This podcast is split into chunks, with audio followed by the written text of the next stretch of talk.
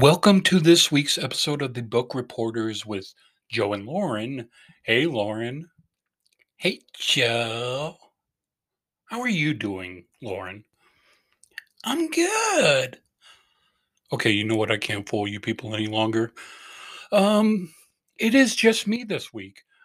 Um, yeah, we, uh, Lauren and I were going to do an episode together, but there was a little, um, scheduling issue uh trying to uh coordinate a time to record uh because Lauren is on vacation this week. And uh yeah so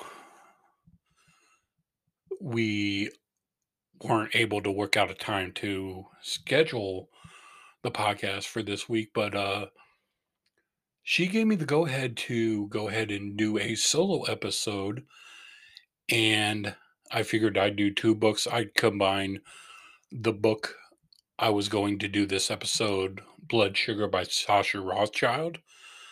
um, along with the book I was going to do next week, but I am moving it up. And that is Watch Out for Her by Samantha M. Bailey. And if you wanted a chance to read that book before you listen to this episode, even though my discussion on it is going to be spoiler free, uh, you can go ahead and pause the podcast uh, and go ahead and read it and come back when you are ready. But uh, yeah, you uh, get just me this week, and um, please don't unsubscribe. um, yeah, but yeah, hopefully we'll uh, we'll get through this okay. And Lauren, um, enjoy your vacation, and I look forward to talking with you again next week. And uh, but for now, um, I hope you enjoy this, Lauren. If you're listening, I hope you enjoy listening as a fan, um, because you are fantastic on this podcast. And uh, but anyway, I am going to do my best to keep you folks entertained this week and give you a couple of new reading suggestions. Um, I will say these are both five star reads from me, so they, of course, come highly recommended. But I will start off with Blood Sugar by Sascha Rothchild. And here is the synopsis I could just kill you right now. It's something we've all thought at one time or another, but Ruby has actually acted on it. Three times to be exact. Though she may be a murderer, Ruby is not a sociopath. She is an animal loving therapist with a thriving practice. She's felt empathy and sympathy. She's had long lasting friendships and relationships, and has a husband, Jason, whom she adores.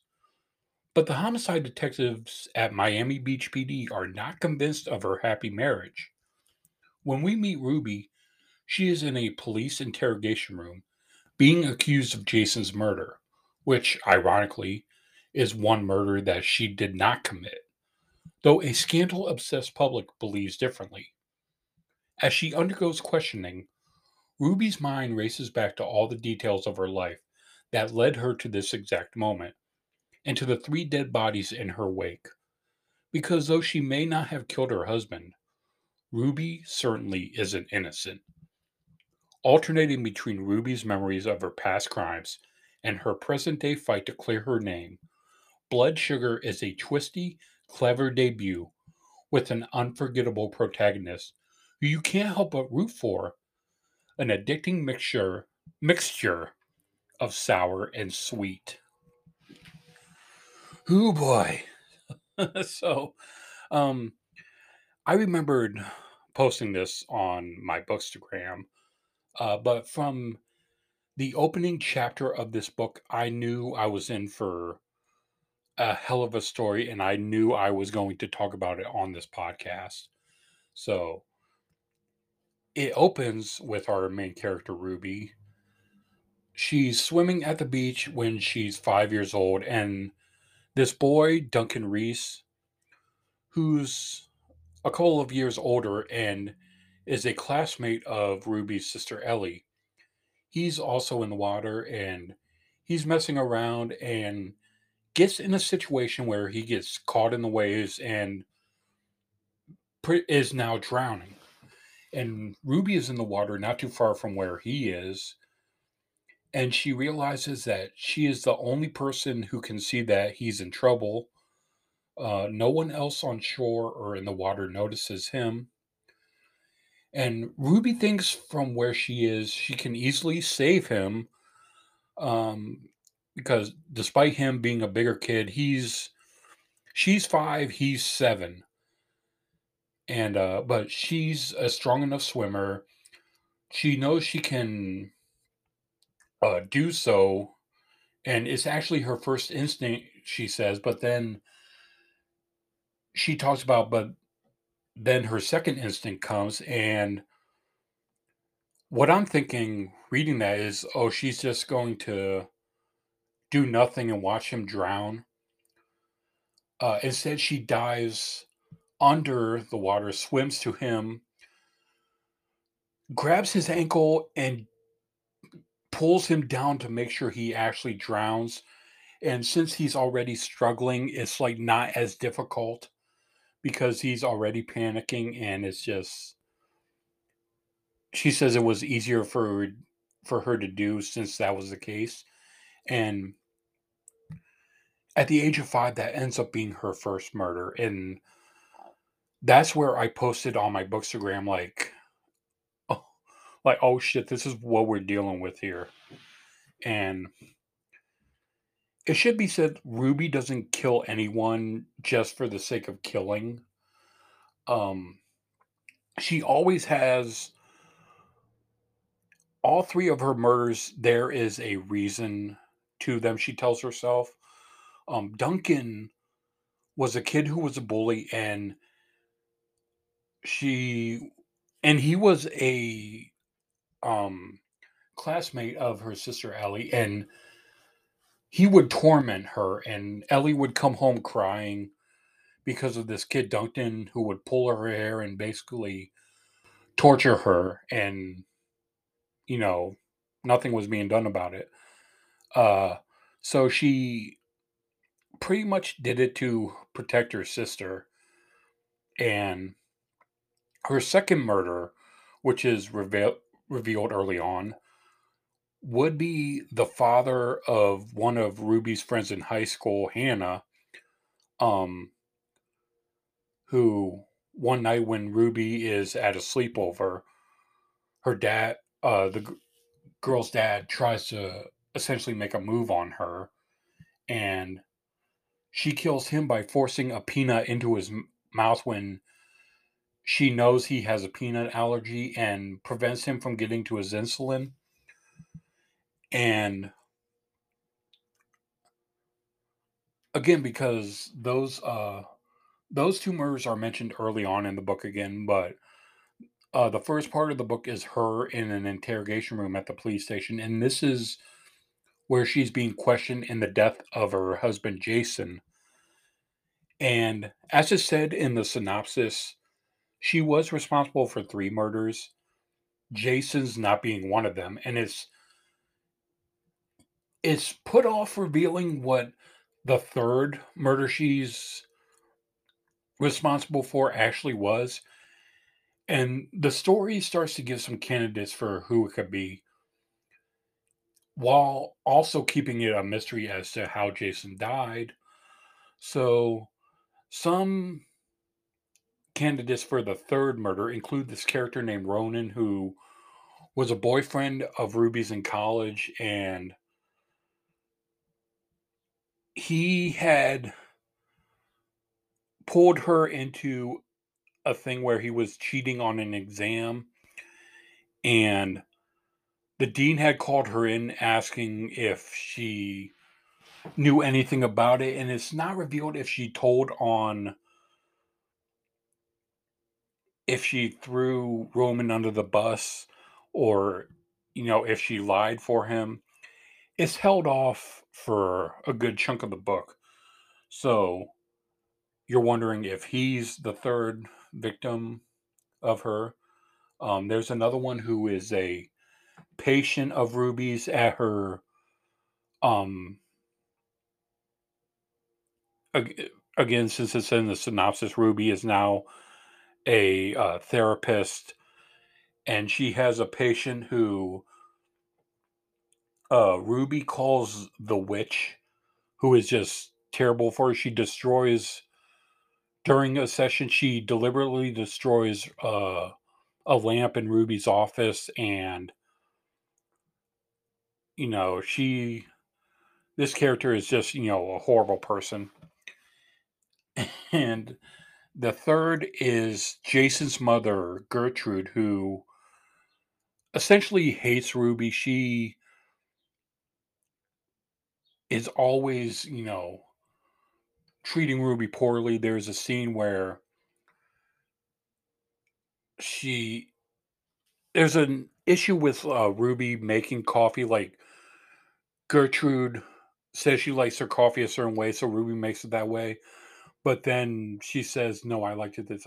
She's it's a lot of her gaslighting Ruby and just trying to, you know, get her away from her son, and so she's a third candidate. And um, the only spoiler I'll give is that it is one of those three. Uh, but uh, now I want to talk about my reaction to the story and how surprised I was that Sascha Rothchild um, made this character Ruby, who is who is a murderer. She actually makes her very relatable and sympathetic, and I did have a lot of sympathy for her. There is there is a point in this book where it becomes public that police are investigating her and her husband's death and connecting her to these other deaths and people in her life start to turn their backs on her uh, she loses her practice at one point. Her friend hannah whom she had recently reconnected with uh, and was the friend whose father ruby had killed with the peanut she hears about ruby being connected to these other deaths while remembering that she had been at the sleepover the night her dad died and you know starts to really question ruby and turns her back on her as well and there there's one part in the book i actually felt like my heart break where ruby has a cat she named mr cat and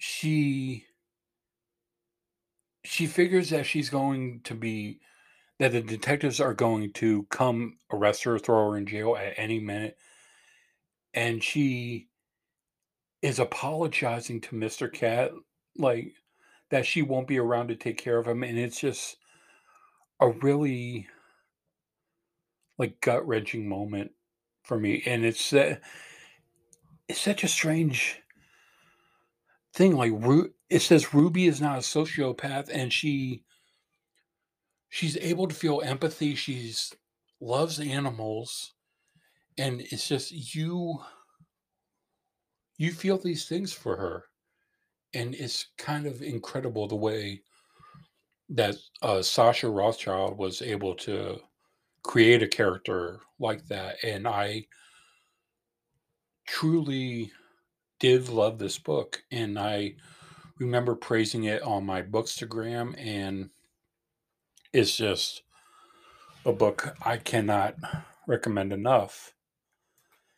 And um, yeah, so if you haven't checked it out, uh, I hope you do. And I hope uh, if you had, I'd love to hear your opinion on it. And I'd love or if you do read it at any point, I'd love to hear your thoughts on it. But yeah, that is a five star read for me. And um yeah, so huh. I wonder since uh, if I'm doing this solo, I should do something a little different and add like a little transition music to my second book. So here we go.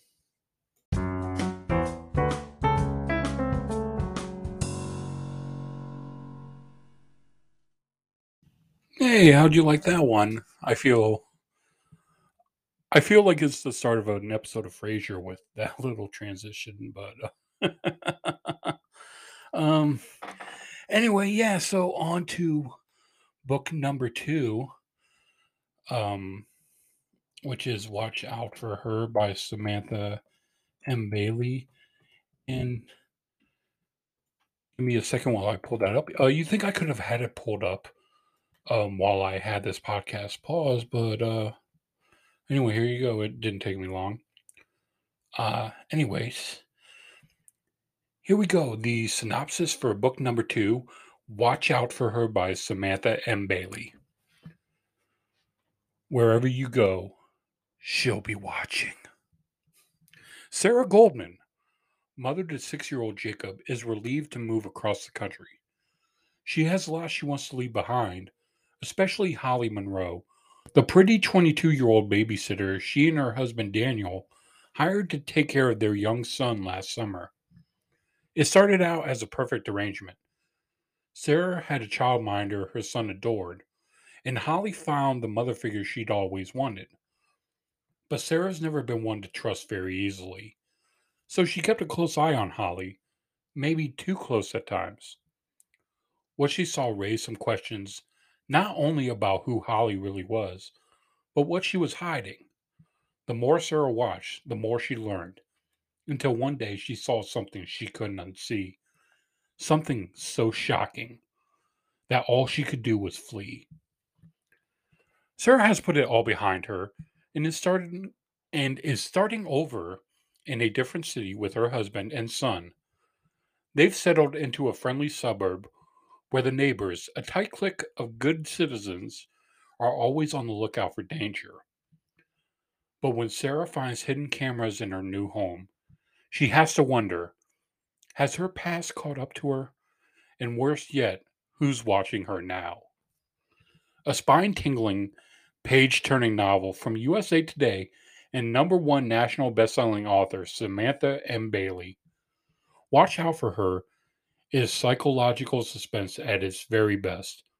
A chilling look at, tr- at trust, voyeurism, and obsession in the modern age, and how far we will go to watch out for those we love.